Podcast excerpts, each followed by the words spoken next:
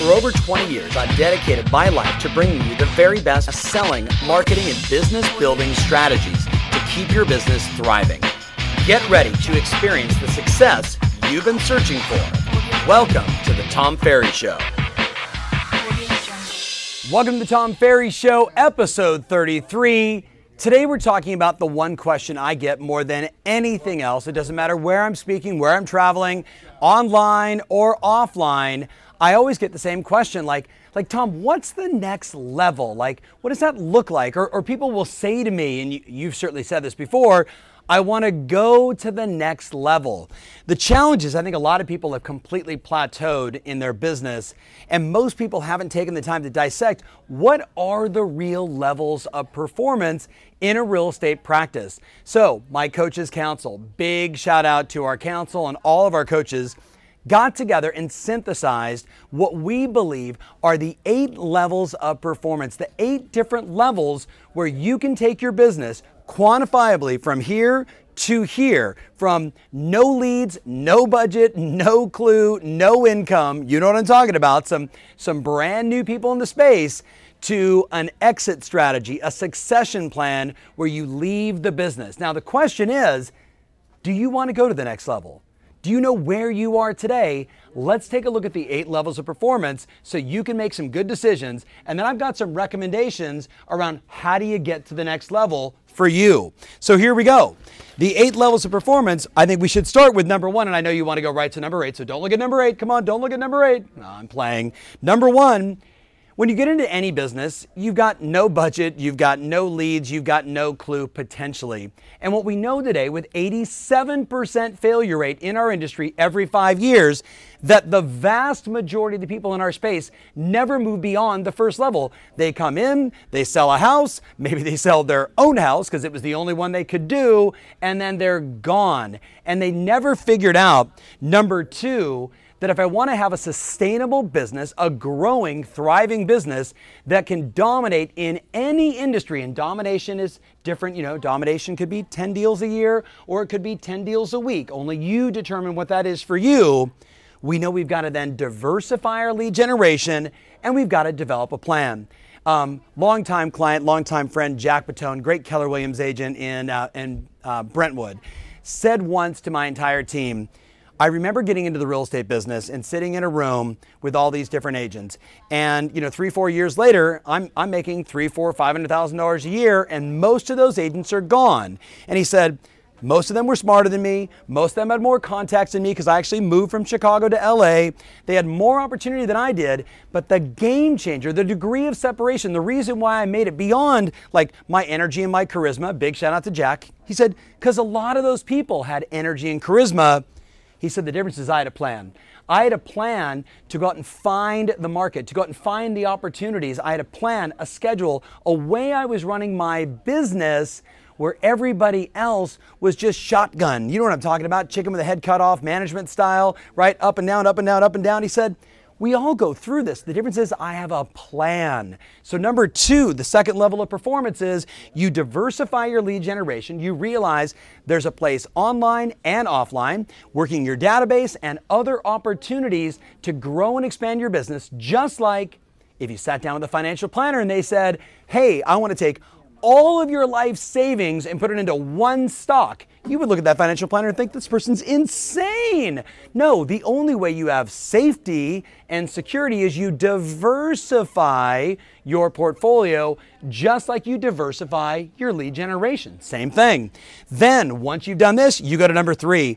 And then it's really about the game of consistency and conversion. See, everybody knows if you're consistent at anything, it's the compound effect, right? If I do the thing, I have the power. If I do the thing, I have the power. But if I do it and then don't, do it and then I don't, you know the kind of results that are produced. So consistency, this is the place where most people get plateaued. They, they write their plan, they diversify the lead generation, but they're in a constant state of starting, stopping, starting, stopping. And what they never get is momentum. Do you know what I'm talking about? Consistency creates momentum, and that's where you get sustainable growth, big year over year results, and that's what we want. Then, of course, we all know the real game is conversion, and we clump those two together Because the moment you begin to become consistent with your marketing and your lead generation, calling your database, working expireds, you know me, I'm the no wrong way to do it guy, right? You know what's right for your market and you diversify at least to the four core lead generation systems.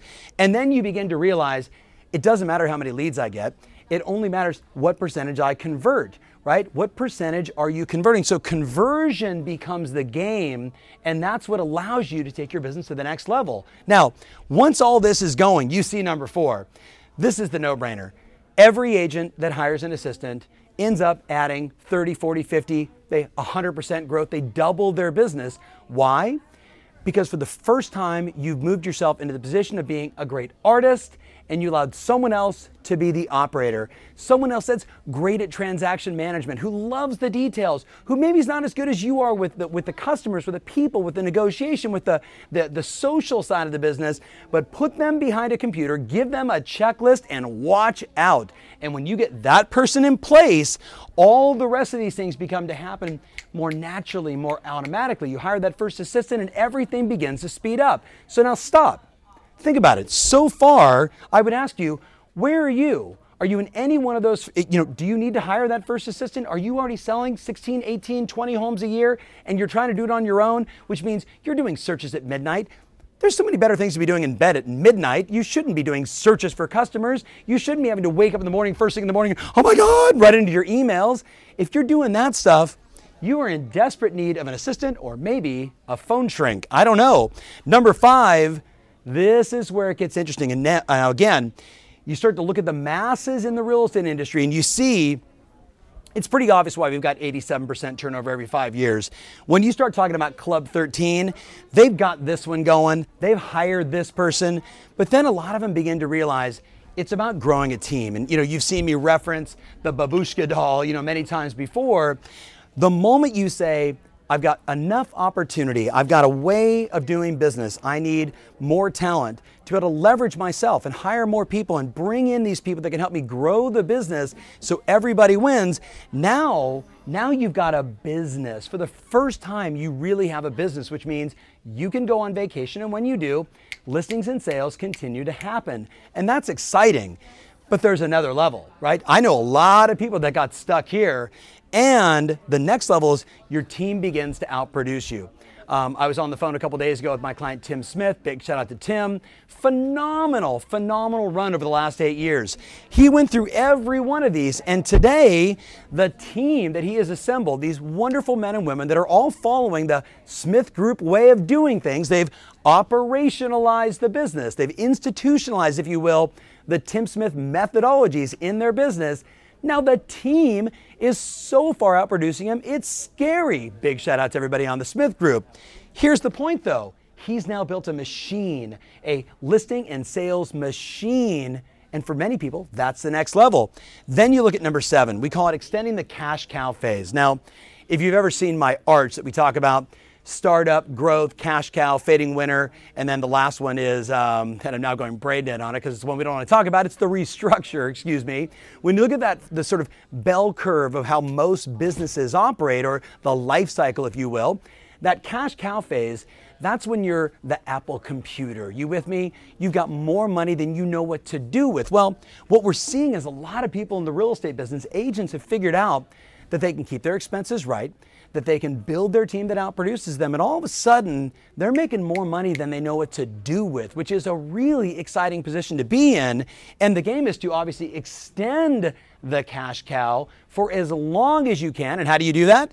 You keep planning, you keep working on your, your diversification, you keep consistency and conversion always at the forefront of your mind, serving your customers. That's where you win. You keep hiring great people to grow the business. You continually operationalize, you know, turn everything into a system. And now you're extending the cash cow phase. And the last one, number eight, is you got an exit you got a succession plan. You actually sell your business or you turn it over to your loved ones or you turn it over to your team. You can love them too. And now the business has a life of its own and you get to pull back and maybe you're working one day a week, maybe you're not working at all. I've, I've got a lot of friends that have sold their real estate agent practice and it's an exciting position to be in. All these things had to happen. They had to go through all these levels to get there. So my question for you is, what level of performance are you at today? And if you and I were sitting down one on one, having a, you know, a tea or a glass of wine, I'd say to you, here's the actions you got to take, no matter where you are. Number one is get honest. Until you can look in the mirror and say, Hello, my name is Tom, and I'm consistently at the second level of performance, and I'm always upset with my business. I don't like it all that much. It's always kind of crazy and driving me nuts. Until you can get honest about that, you can't move forward. Once you say, hello, my name is, and I'm at level three, and it's time for me to hire my first assistant, because that's the game changer for me. The second thing is you write out a plan and you put a deadline behind it. So you say, let's say you're at three and you know you want to get to number four. You want to buy some freedom, get some time back, or maybe drive your income up through the, you know, the use of hiring an assistant. You're going to write a plan in the next 60 days, I want to interview 10 people. I'm to I'm not to build out all my systems because that's not my thing. I'm an artist, right? I'm to hire the right person and let them build the systems. So I'm to do that all in the next 60 days. And then what do you do? You create accountability. Now remember this from a, a few weeks ago. There's your commitment and then your behaviors. If your commitments, right, are here and your behaviors are here and they're not aligned with your commitment, nothing happens, right? What you get is just a lot of frustration. So you're going to make this new commitment, you're going to align your behaviors with some accountability to follow through and achieve the goal, achieve the plan in the deadline.